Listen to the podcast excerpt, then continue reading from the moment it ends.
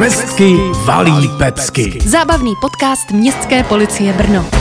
Ahoj, dnešním dílem završíme první tucet epizod podcastu Švestky valí pecky. Ahoj, za městskou policii Brno vás přivítala Markéta Skřivánková. A ve studiu je se mnou jako vždycky Kuba Ghanem. Kuby, nevím jak ty, ale já mám pořád ještě pocit, jako bychom s natáčením podcastu sotva začali. Tohle vnímám hodně podobně, v tom běhu dní vůbec nechápu, jak jsme se tak rychle dostali až ke 12. dílu. A aby nebyl tuctový, přestože ten první tucet jim završujeme, bude možná lehce kontroverzní kontroverzní a taky trochu jiný. Tu kontroverzi vidíš v čem? V mýtu, který dnes s Ondrou zbouráme? Vlastně tak trochu ve všech rubrikách téhle epizody. No třeba úvod už začíná být dost dlouhý, to máš pravdu. E, jasně, přejdu k věci, Marky. Třeba právě na konci s Ondrou se bez okolků podíváme na to, proč se brněnští strážníci mnohem víc věnují dopravě v porovnání s jinými přestupky. No, tak to si začal zostra. Vsadím se, že hodně nabroušený bude u tohohle tématu i Ondra. Já vidím trochu kontroverze i u té části podcastu, která je v podstatě na spadnutí. Už za malý okamžik si budeme, jako tradičně v režii Jitky Valáškové, povídat s kolegyní Zuzkou Sulkovou. To je holka podle mého gusta, protože na co sáhne, to jí jde. Ale zároveň tady budeme dělat trochu reklamu i jiným profesím.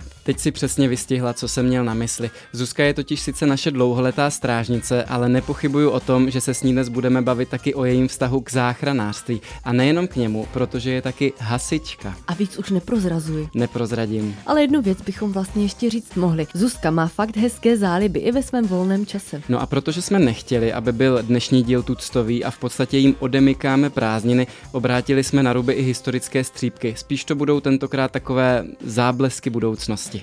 Ano, snad nám to odpustíte, ale dnes vám na odlehčenou místo ohlédnutí do minulosti zkusíme předestřít svou představu, jak by mohla městská policie Brno vypadat a fungovat za 30 let. Trochu se bojím, že po tomhle našem nápadu většina posluchačů začala doufat, že podcast městské policie bude místo nás dvou uvádět vyspělá umělá inteligence. tak na to, že doufají, bych si klidně vsadila.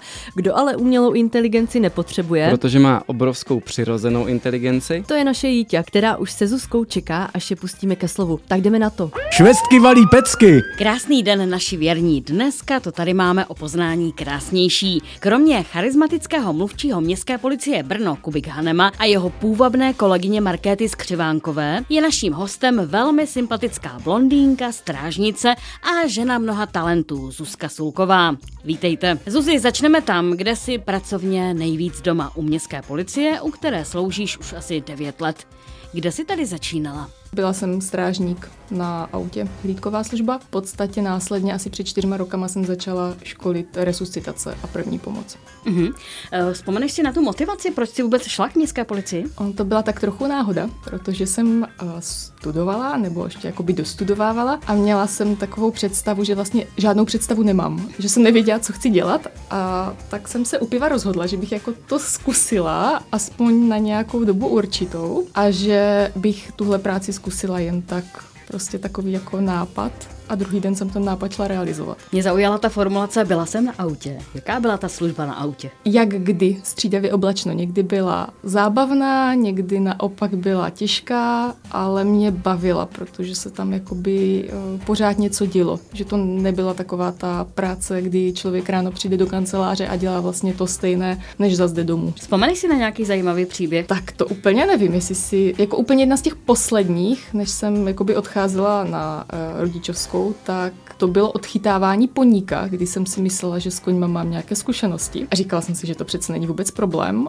A ten poník mě v takovém dost nehezkém zabláceném prostředí potahal po celé louce mezi bytovkama. Tak to bylo z muži, když si nastoupila si křehká, krásná blondýnka. Jak tě vnímali? Měli jste tebe respekt? Neřekla bych, že respekt. Já si myslím, že ta žena spíš uh, má plnit jakoby funkci uklidňovací, když už, protože ten respekt z většina žen prostě ti muži necítí, hlavně pokud jsou třeba pod vlivem alkoholu, drog.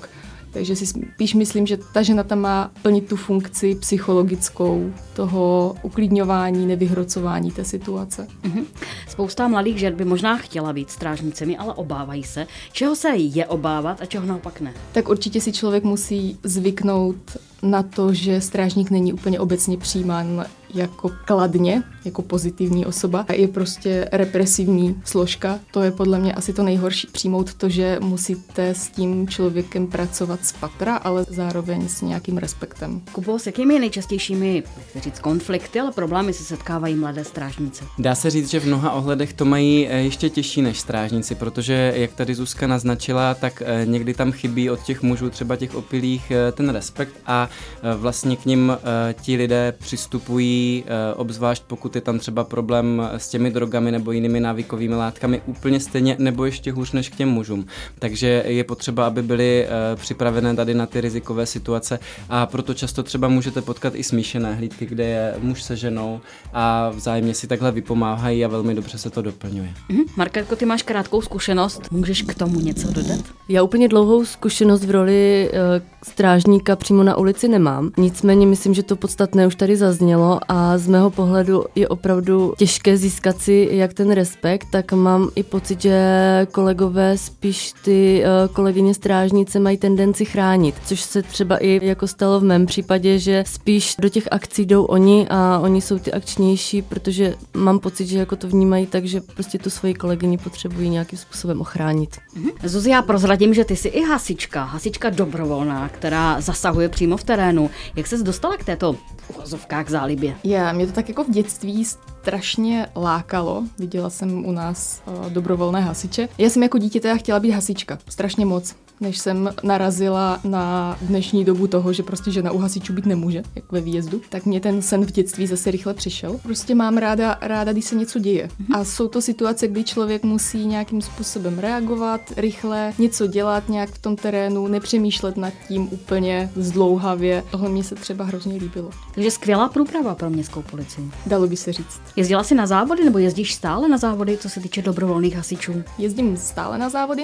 Teď už je to jen tak jako jednou, jednou za měsíc, jednou za dva měsíce, jak vyjde čas. Když jsem začínala závodit, tak v podstatě tohle ani v Jihomoravském kraji ženy moc nezávodily. Zažila jsi i v rámci závodu nějakou nebezpečnou situaci? Zažila jsem situaci, nebo situaci kamaráda, který poměrně nešťastně spadl z bariéry a ono jako úplně na ten dýchací přístroj to není žádná uh, sláva a naštěstí to nakonec dopadlo dobře. Ale je pravda, že hodně u těchto závodů dochází k vyčerpání organismu. Mnoho lidí má v povědomí, že dobrovolní hasiči to je taková parta eh, veselých mužů, kteří rádi se dávají v hospůdkách, mnohé seriály tomu pomáhají. Jak to vidíš ty?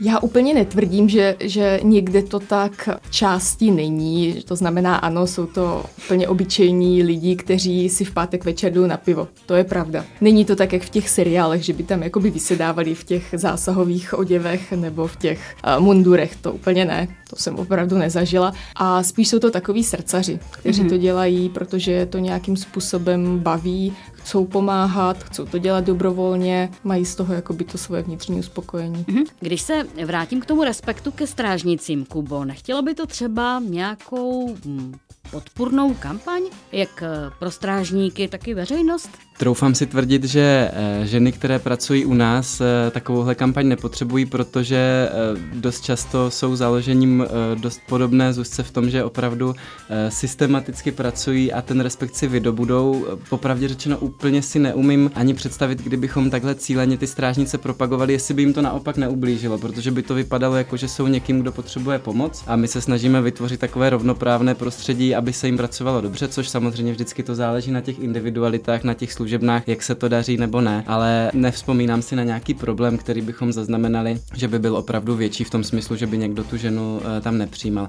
Spíš se to projevuje opravdu na té ulici a jsem rád, že to Markéta i řekla o, o tom chránění těch kolegyní, protože ti strážníci, byť to někomu bude znít, že to je nějaké rozdělování na ženy a muže, tak oni to tak ani nějak špatně nemyslí, že by tu kolegyni chránili, ale mají to prostě v sobě zakódované. Já jsem to takhle nechtěl říct, protože od muže by to nevyznělo dobře, a, ale vím od těch kolegů, že to tak často vnímají, že ve chvíli, kdy dojde k nějakému konfliktu, tak první co, tak se ohlíží, kde mám tu svoji parťačku, aby se jí náhodou něco nestalo. Já jsem totiž poměrně dlouho tady tomuhle nevěřila, nebo jsem to spíš brala jako jakýsi negativum, když mi tohle jeden nejmenovaný kolega sdělil a dlouho mi trvalo to nějakým způsobem střebat a uvědomit si, že oni opravdu, ti muži to nemyslí ve zlým, ale oni opravdu nás berou jako to slabší pohlaví, nebo to křehčí, to jemnější, to, co oni musí jakoby bránit. Chtě nechtě, mají to prostě v sobě. A mnohdy, mnohdy jim to přitěžuje během té práci, protože oni potřebují jakoby se soustředit na tu nebezpečnou situaci a ne myslet na to, že někde za sebou mají ženu, o kterou se musí starat. Tak možná i z tohohle důvodu spoustu kolegů má trochu problém s tou ženou sloužit. Ne, že by na to třeba ta dotyčná neměla, spíš je to v nich zakódované takové to chrání. Právě proto, nebo navzdory tomu, ty máš dvě malé holčičky, kdyby za tebou přišli, že budou strážnice, jaká by byla tvoje reakce? Vím, že je to předčasné, nicméně. Já si osobně myslím, že děti se rozhodnou tak, jak se budou chtít rozhodnout. A pokud jim rodiče budou stát v cestě, tak budou ještě víc se utvrzovat v tom, že to chtějí dělat. Takže já bych se k tomu asi, já bych řekla nějaké plusy, nějaké minusy a tím by to asi skončilo. Rozhodnutí je vždycky na tom daném člověku. Nahlas se o tom moc nemluví, ale tak se to jako vnímá v tichosti. Malinká rivalita mezi státními a městskými policisty. Ty to máš doma, takzvaně, eh, když to teda sformuluji jednoduše. Tvůj manžel je státní policista. Konzultujete spolu svoje pracovní zkušenosti? Ze začátku jsme konzultovali. Pak raději ne. My jsme s, jakoby spolu sloužili na stejné lokalitě. Tak. On jako státní policista a ty jako strážnice. Ano, ano, přesně tak. My jsme se tak hezky poznali na opatřeních ohňostroje. Samozřejmě konzultovali, protože jsme třeba na různých falech spolu byli. To znamená, potřebovali jsme to konzultovat. Pak to tak trochu šlo do ústraní, ale ta rivalita dřív nebývala taková. Dřív, když jsem nastoupila devět let zpátky, tak ty vztahy panovaly naopak kladné. Setkávali jsme se v rámci státní městská policie, měli jsme společná opatření. Nemyslím si, až na pár jedinců, že by tam panovaly nějaké špatné vztahy. A kde se vzalo, to se vzalo. Teď tak najednou nedokážu odhadnout, ale neřekla bych, že to je pouze v rámci uh, městské policie a státní. Já si mm-hmm. myslím, že ty mm-hmm. vztahy obecně se horší tak nějak po celé sféře integrovaného záchranného systému, nebo spíš celkově mezi lidmi v dnešní době. Minimálně ale to, že vypukla láska přímo při zásahu mezi městským policistou a státním policistou je dobrá vlaštovka pro možná lepší časy, co? Jo, Netvrdím, že by to bylo negativní, samozřejmě, já za to můžu být ráda. Když už jsme u těch uh, uniformovaných lidí, ty jsi i švadlena, šikovná. Jak vnímáš um, uniformy městské policie? Líbí se ti? Jsou komfortní podle tebe? Teď bych řekla, že ano. Samozřejmě po každé se najde něco, co nikomu nebude sedět, protože každý člověk je jiný. Někdo se prostě potí víc, někdo, někdo je silnější, někdo je hubenější, ale myslím si, že obecně, co se týče kvality, tak jsme na tom poměrně dobře. Vylepšila by si třeba tu ženskou uniformu? Rozhodně. Zženštila by si? Ano, máme takové ty univerzální mužoženské oblečení, kdy ty ženy v tom občas nevypadají úplně reprezentativně. I když teď už se to také zlepšilo. Teď už se začaly dělat menší velikosti. Pamatuju si doby, kdy mi bylo řečeno, že bych si mohla nafasovat oblečení, které mě více padne. A ono to bylo nejmenší, co se fasovalo. Mě bylo akorát o tři čísla větší. A když se tvrdí, že muž v uniformě je sexy, platí to i o ženách podle tebe? Já myslím, že některým to sluší. Ty jsi zmínila, že jsi byla takzvaně na tom autě a pak si šla k defibrilátorům. Pojď eh, přiblížit pro ty, co netuší, co to je a jak jsi dostala k této činnosti? Tak obecně jsem se k tomu propracovávala delší dobu, protože mě celkově první pomoc a laická resuscitace zajímala zhruba od konce základní školy. Chtěla, nebo byl můj sen jít do zdravotnictví, nějakým způsobem se tomu věnovat a hrozně se mi líbily různé kurzy první pomoci a líbilo se mi přibližovat těm lajkům tu myšlenku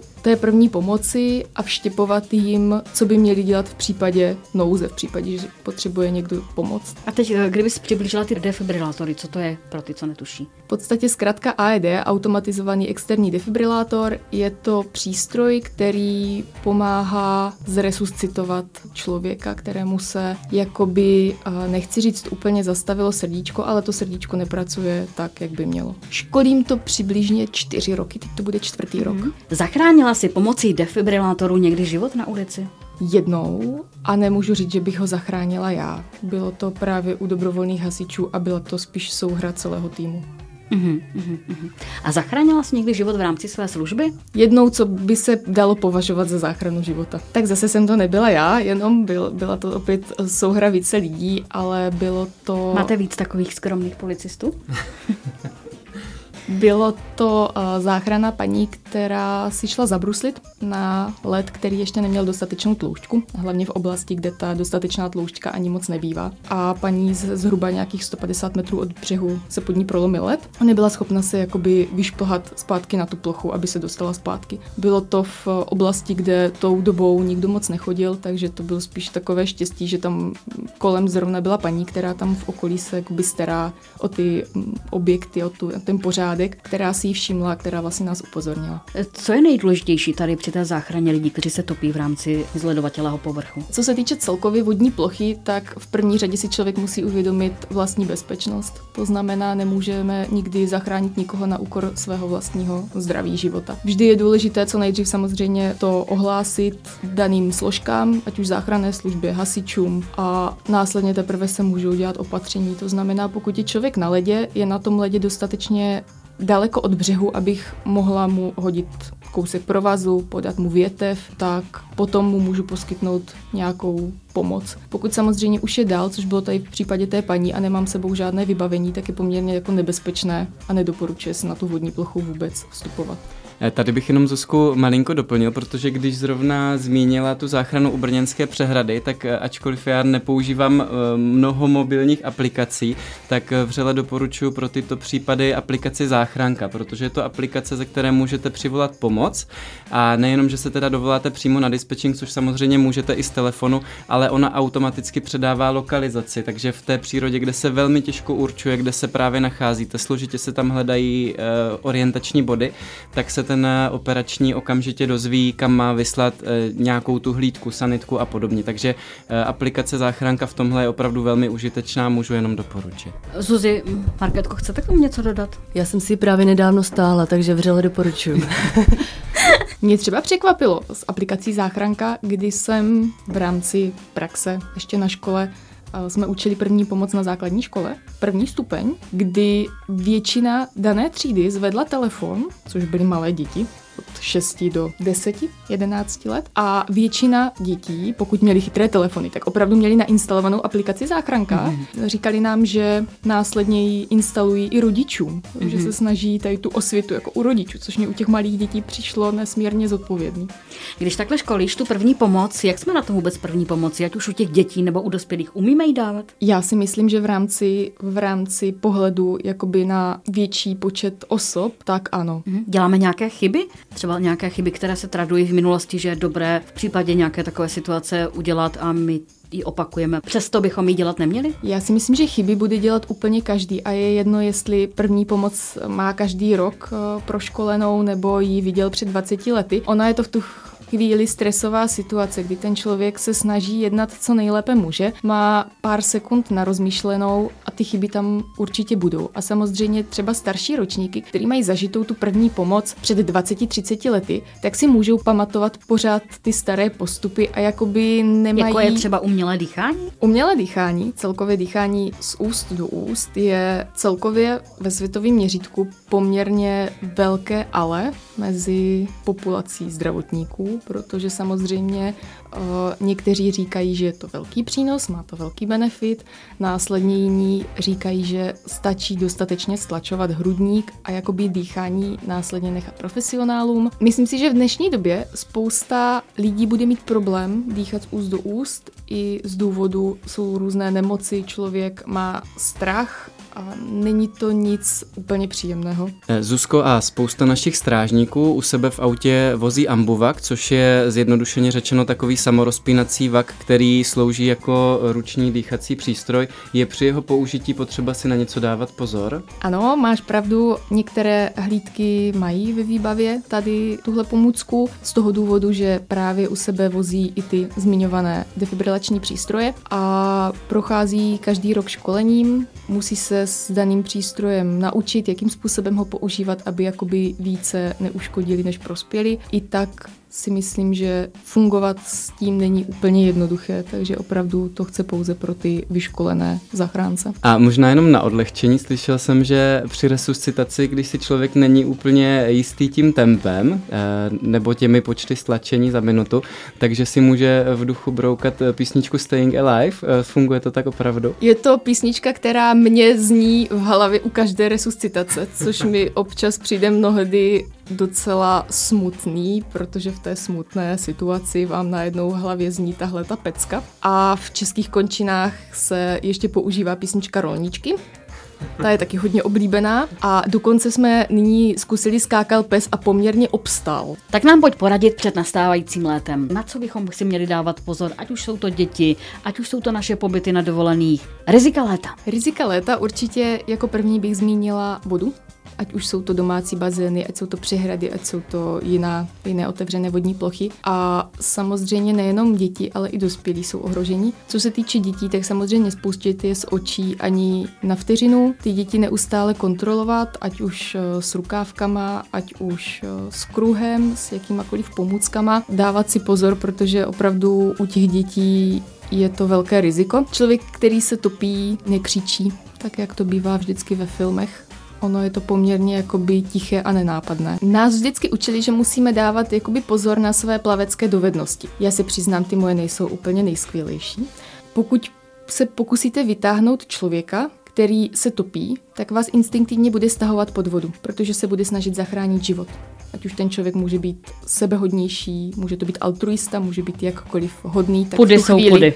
v tu chvíli ten pud bude silnější. Takže zase spíše podat nějaký předmět, klidně nějaké nafukovací lehátko, klidně nějaký klacek, cokoliv. Pokud je opravdu ve větší vzdálenosti, nechat to profesionálům, neustále hlídat toho člověka, kde je, v případě toho, kde zmizel pod tou hladinou a samozřejmě v případě toho, že ten člověk je v bezvědomí, tak tam už ta bezpečnost je více zaručena. Dá se říct, že nějaká lokalita v Brně, kam k těmto případům vyjíždíte častěji, kde lidé podceňují to místo, zdá se bezpečné? Tak tím, že jsem sloužila na Bystrci, tak samozřejmě tam je to Brněnská přehrada. Tam je poměrně velká masa lidí, která se v létě chodí koupat, opalovat a jsou tam bohužel spojené i případy lidí pod vlivem alkoholu, kteří nedbají úplně toho, že by do té vody neměli chodit, pokud jsou pod vlivem a i tohle dopadá dost fatálně. Využiju toho, že se věnuješ první pomoci a této oblasti e, své práce.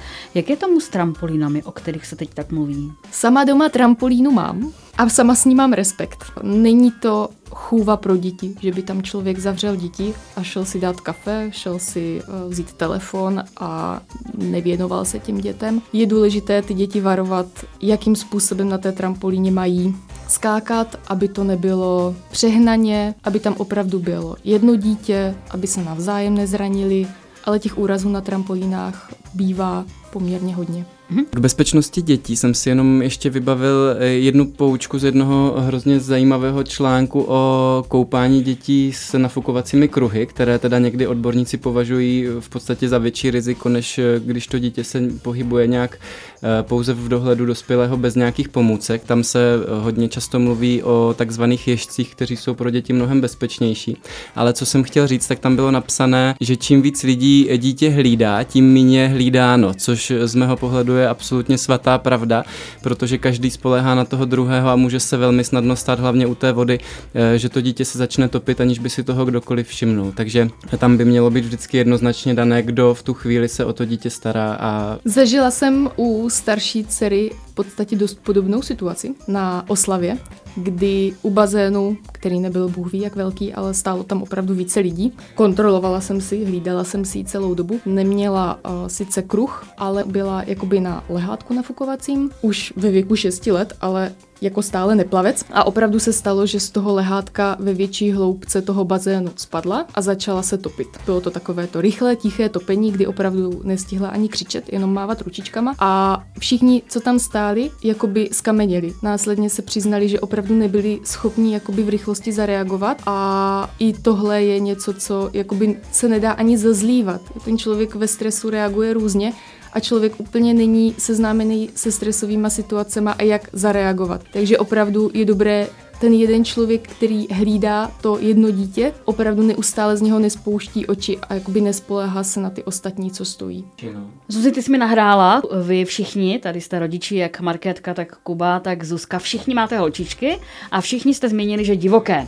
To znamená, vybavíte si nějakou nehodu v vozovkách s dobrým koncem samozřejmě svého dítěte, která by vás vůbec nenapadla? Já občas přemýšlím, že bych své dceři nasadila helmu neustále, protože i třeba z jenom uh, ze zdánlivě neškodného skákání přes uh, lano dokázala spadnout takovým způsobem, že vlastně přímo ze stoje dozadu na hlavu spadla na dlažbu a už jsme jeli do dětské nemocnice, takže ono opravdu, i, i když jsem stále, jak tady Zuzka říká, pár metrů od ní, tak uh, ta reakce byla opravdu z mé strany pomalá a jako člověk se na to nedokáže úplně dobře připravit, takže opravdu být těm dětem na blízku a aby jsme byli případně všichni jako rodičové schopní rychle zareagovat. Přesně tak, hlavně nenechat ty děti eh, úplně bez dohledu, bez kontaktu a bezprizorní, protože někdy se těm problémům ani zabránit nedá. Třeba naše starší dcera úplně normálně stála v pokojíčku a z ničeho nic udělala rychlý krok a padla hlavou na hranu topení, což se nedá předjímat, ani se tomu eh, nedá nějak zabránit, takže hlavně, aby tam potom ten rodič nebo někdo, kdo je s těmi rodiči domluvený, byl a dokázal dát tu rychlou pomoc.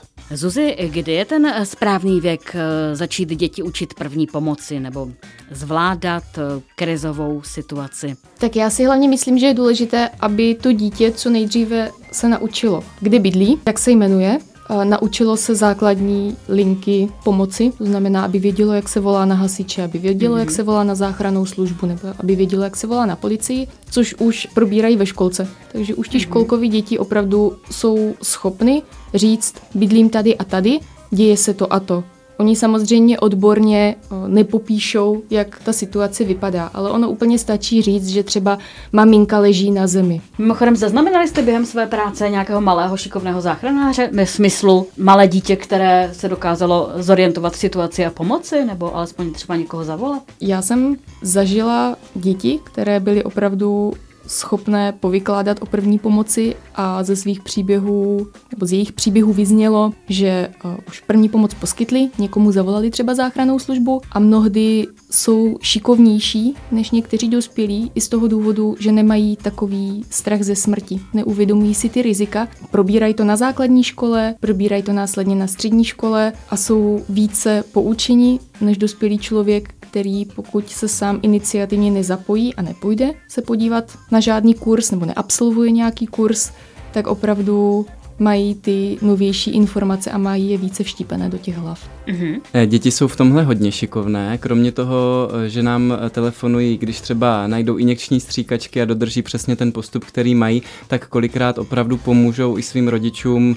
Vybavuju si případ holčičky, která takhle zavolala pomoc své mamince, která doma skolabovala, takže tam ta osvěta opravdu je velmi důležitá a může se vrátit tímhle způsobem i od dětí směrem k rodičům. Mimochodem, Kubo Markétko, vy už jste někomu život zachránili? Shodou okolností jsem se k jedné takové situaci dostal, ale tam jsem neprokázal žádné schopnosti, znalosti, dovednosti. Byla to opravdu eh, taková nahodilá situace, kdy jsme se vraceli s jedním kolegou z přestávky a z jednoho z oken eh, ve vyšším patře se najednou vyklonila starší žena, sedla si na parapet, dala nohy ven a bylo vidět, že chce skočit dolů, takže jsem hned začal eh, volat a podařilo se mi přivolat mladší ženu, která s ní byla uvnitř a ta ji hned vtáhla do bytu zpátky. Ale jak říkám, já obdivuju naše strážníky, kteří to opravdu mají nacvičené, vědí přesně, co dělají a daří se jim to. A osobně mě teda eh, kurzy první pomoci taky baví, ale jsem rád, že jsem se vlastně do takové situace nikdy nemusel dostat. Začínají prázdniny. Jak je ve zdraví přežít?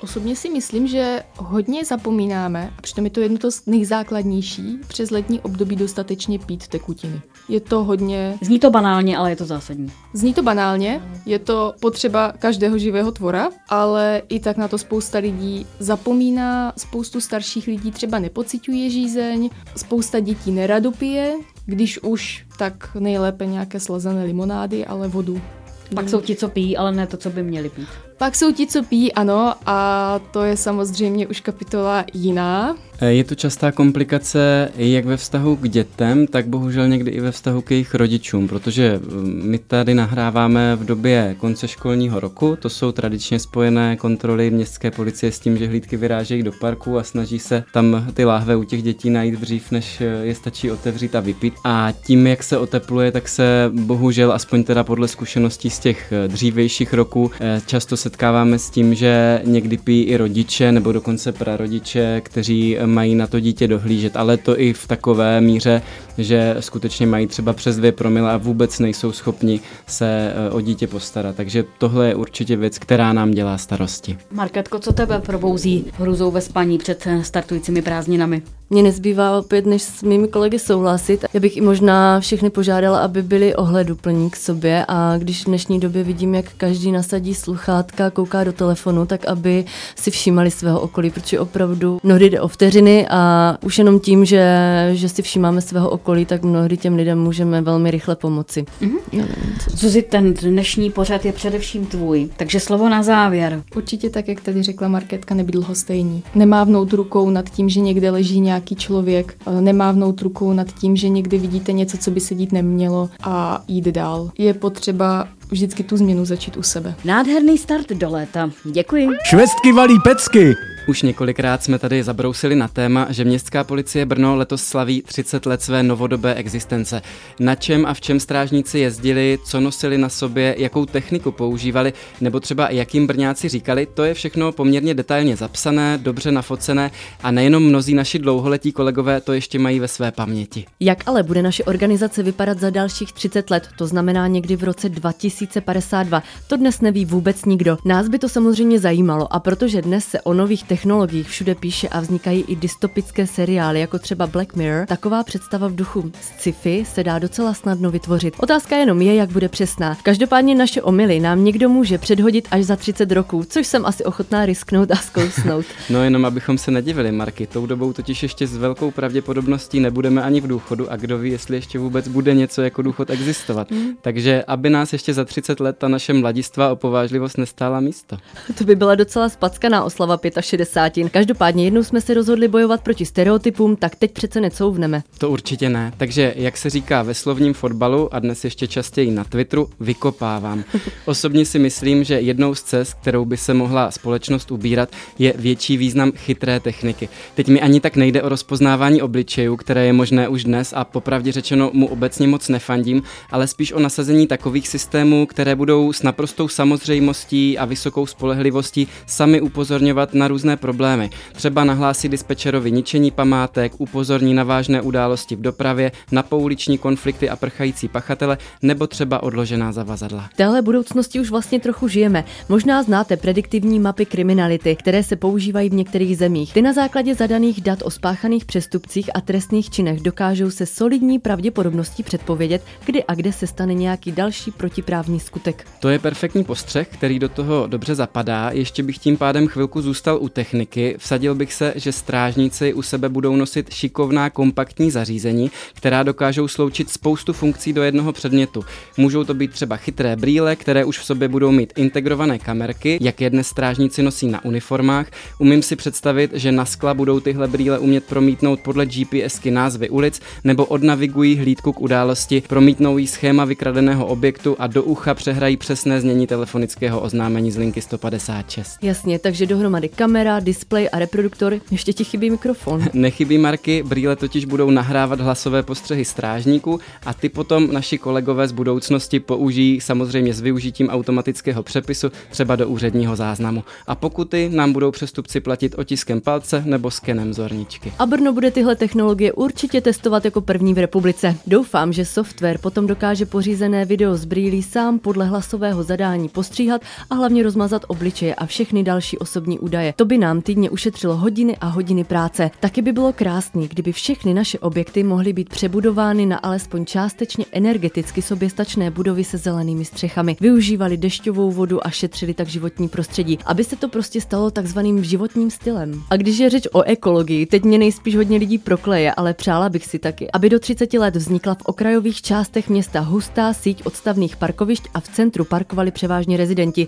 a aby lidé do práce jezdili městskou hromadnou dopravou na kole nebo chodili pěšky. Strážníci by pak nemuseli řešit tolik dopravních přestupků a měli by mnohem více prostoru zabývat se jinými tématy. Ty jsi cestovala a viděla z hodněkrát v praxi, že tenhle model funguje, takže si myslím, že za tenhle názor se nikdo zlobit nemůže. Hmm. za sebe bych si přál, aby naše auta v té době už dávno jezdila na vodík taky si teď asi naběhnu, ale přestože jsem ekologicky smýšlející člověk a na přírodě mi záleží, myslím si, že elektromobilita s miliony a miliony baterií, zničenými podzemními vodami a drancováním přírody kvůli vzácným kovům není ta nejlepší cesta k udržitelnosti. My jsme říkali, že to dnes bude kontroverzní. ale pojďme od toho pryč, Marky, a zkus mi říct, my se tady bavíme o dopravě, technice, to je sice atraktivní představa, ale jak by měla naše organizace fungovat, jak si představuješ, že se změní prostředí pro zaměstnance? Pro mě jsou v práci důležité vztahy, takže jsem ráda, že už dnes je brněnská městská policie ve srovnání s jinými bezpečnostními složkami taková, samozřejmě s trochou nadsázky, rodinná firma. Myslím to tak, že se tady zaměstnanci navzájem znají, přátelí, vědí o sobě.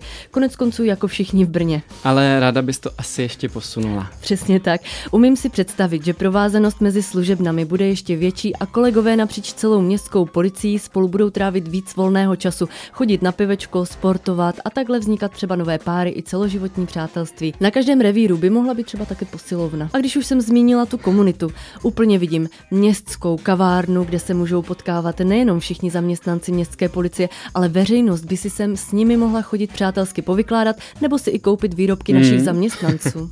Máme třeba kolegyně, které by se svými dorty mohly konkurovat profesionálním cukrářkám. Na stěnách by vysely obrazy a fotky od našich šikovných strážníků, prostě přiblížit se veřejnosti v každém ohledu. Hmm, myslím, že to teď všem ožilo před očima. Moc hezká představa. A co ty, když jsi tady naťukl tu techniku? Řekl bys, že nás nějak bude ovlivňovat virtuální realita? To je hodně zajímavá otázka. Už dnes si uživatelé vytvářejí na internetu avatary a žijí virtuální životy. Ve virtuálním prostoru se dnes docela běžně kradou identity i majetek. Řekl bych, že městská policie bude muset nutně řešit i přestupky v kyberprostoru. Třeba zrovna drobné finanční podvody, problémy se soužitím. Vidím to na jednotku kybernetických činností. Tak to jsme se dnes hodně zasnili změny. A teď zpátky na zem. Borák Ondra boří mýty. Dnes zbouráme tento mýtus. Brněnští strážníci si mnohem víc věnují špatně zaparkovaným autům než bezpečnosti v ulicích. Kubo, mám svůj soukromý profil na sociálních sítích. ano, Ondro, o tom vím a postřehl jsem, že tam býváš aktivní. No a tím, že jsem, jak dobře víš, hodně společenský člověk, mám tam i spoustu kamarádů. Hmm, tak to ti opravdu moc přeju. a všichni ti kamarádi, známí a kolegové to jsou chytří lidé. Pozor, s velkým přehledem a spoustou zájmů. A jeden z nich se zajímá taky o práci městské policie a minulý týden sdílel jednu moc zajímavou statistiku. Tušil jsem, že to celé někam směřuje a nevyprávíš mi to jenom proto, aby se pochlubil, že už to umíš s Facebookem. Tak do toho, jaký graf mu padl do oka? Já bych spíš řekl, že mu byl trnem v oku. A mě upřímně taky. Byl tam totiž číselný údaj, že brněnští strážníci loni řešili přes 90 tisíc dopravních přestupků přestupků a ani ne 10 tisíc těch z oblasti veřejného pořádku. A to ti řeknu na rovinu, docela mě to zhnusilo. Tak to jste natrefili na opravdu geniální příklad toho, jak se dá bez širšího kontextu šikovně pracovat se statistikou, i když to šikovně v tomhle případě rozhodně neznamená přesně. No počkej, z tohohle se nevykroutíš. Ta čísla přece jsou naprosto přesná. Eh, to vůbec nespochybnuju, Ondro, ale aby byla statistika přesná, měla by být taky úplná. Eh, jak po stránce údajů, které zachycuje, tak i ve vztahu vztahu k doplňujícím informacím. Rovnou se to pokusím vysvětlit a ty to na závěr sám posuď. Čas brněnských strážníků je totiž rovnoměrně vynaložený mezi takzvaně pořádkovou a dopravní činnost a troufám si říct, že ta pořádková dokonce mírně převládá. Tak teď si zase ty hodně kreativní při práci s čísly. 90 ku 10, tedy přece není o čem. Nejdřív si řekneme ten širší kontext, Ondro. Jak vypadá takové obvyklé řešení dopravního přestupku? No, tak řekl bych oslovení řidiče, upozornění na prohřešek a třeba pokuta nebo domluva. Super. A pokud tam řidič není, Tak klasický lísteček za stěrač. Naprosto přesně. V první řadě je potřeba vidět, že tyhle kroky jsou poměrně bleskově vyřízené. Rozhodně ve srovnání s tím, když si vezmeš, kolik času zabere třeba pátrání po podezřelých, dopadení pachatele trestného činu, poskytování první pomoci, případně sklidňování útočníka nebo zásah u hromadné rvačky. Tohle všechno je časově mnohonásobně náročnější. Často se vedou dlouhé hovory se svědky, nahlíží se na záznamy kamer, ošetřují se zranění, čeká se na republikovou policii. K tomu přidej převoz na záchytku a když se v uvozovkách zadaří, může takový případ zabrat i pěkné tři hodinky. A pochopitelně zaměstná třeba i několik hlídek a výsledkem je jedna nepatrná položka ve tvé pořádkové statistice. Ale proč převažuje zrovna ta doprava? To má opravdu jednoduché vysvětlení. Může za to už ta zmíněná rychlost vyřízení záležitosti, ale taky to, že když už hlídka do nějaké ulice dorazí, skoro vždycky je tam těch přestupků mnohem víc a rovnost před zákonem je neúprosná a tentokrát eh, trochu hraje proti přestupcům. Strážník se v takové situaci neobrátí a neodejde, ale má povinnost podívat se na každé špatně zaparkované auto zvlášť. A to si ještě vezmi, kolik systematických kontrol, pochůzek a pojížděk strážníci udělají, než na jednoho pachatele pořádkového přestupku natrefí. Je potřeba si uvědomit a měli bychom za to být určitě rádi, že pachatelů přestupků zdaleka ani není tolik jako nevhodně odstavených aut a že jich v Brně špatně parkuje. No tak to můžu potvrdit. Je pravda, že když jdu po Brně, tak se vlastně neustále přesvědčuji o tom, že ani kdyby se všechny hlídky nepřetržitě věnovaly ledabile odstaveným vozidlům, neměli by šanci postihnout ani desetinu hříšníků. A teď se ještě dostanu k té úplnosti. Ona totiž tahle statistika cíleně vynechává jednu klíčovou položku a to jsou takzvané úkony. Ty zahrnují všechny naše cílené preventivní kontroly, zajištění opilých nebo nalezení hledaných a pohřešovaných lidí, eh, naše asistence záchranné službě i lékařům v nemocnicích a opravdu mnoho dalších činností, včetně třeba slaňování k lidem v ohrožení života. No dobře, ale těch úkonů je teda kolik? Těch bylo jenom v loni 185 tisíc, takže oproti dopravním přestupkům dvojnásobek. Hu, tak to je pádný argument. A není jediný, představ si třeba velká bezpečnostní opatření, kde nasadíme desítky nebo stovky strážníků. U aktuálních ohňostrojů Ignis Brunensis je to u každé ohnivé show 80 našich kolegů. Při souvisejícím festivalu zábavy pod hradbami za dobu konání přes 400 strážníků. A když se konalo v Brně Grand Prix, bylo to čtyřdenní opatření o stovkách strážníků, kde hlídky skoro výhradně pomáhali, usměrňovali, radili, naváděli, asistovali a za celou dobu se objevily třeba jenom 3-4 pořádkové přestupky nebo úkony. Takže nasazení stovek strážníků se v tomhle případě do statistik v podstatě ani nepromítne. Tohle tedy opravdu staví činnost strážníků do úplně jiného světla. A zatímco si vysvětloval, uvědomil jsem si, že Brnem projede denně třeba půl milionu aut a dopravních přestupků je nikoli v denně, ale za rok okolo 90 tisíc. Tak to opravdu není žádná katastrofa ani hon na šoféry. A to tady pokuty dostávají i ti mimobrněnští. A někteří šoféři mají určitě i více přestupků, je to tak? Za rok jich někteří zvládnou nazbírat klidně i 10 nebo 20. Kubo, díky, vidím, že rychlé úsudky nebývají vždycky přesné a na nejasnosti je dobré se zeptat a nechat si je vysvětlit. Teď už chápu, že i když čísla vypadají jinak, strážníci se veřejnému pořádku věnují podle všeho mnohem víc než dopravním přestupkům. Díky, že jste nás poslouchali. Přejeme vám krásný začátek prázdnin a u podcastu Švestky valí pecky se těšíme na slyšenou zase za 14 dní. Švestky valí pecky. Zábavný podcast Městské policie Brno.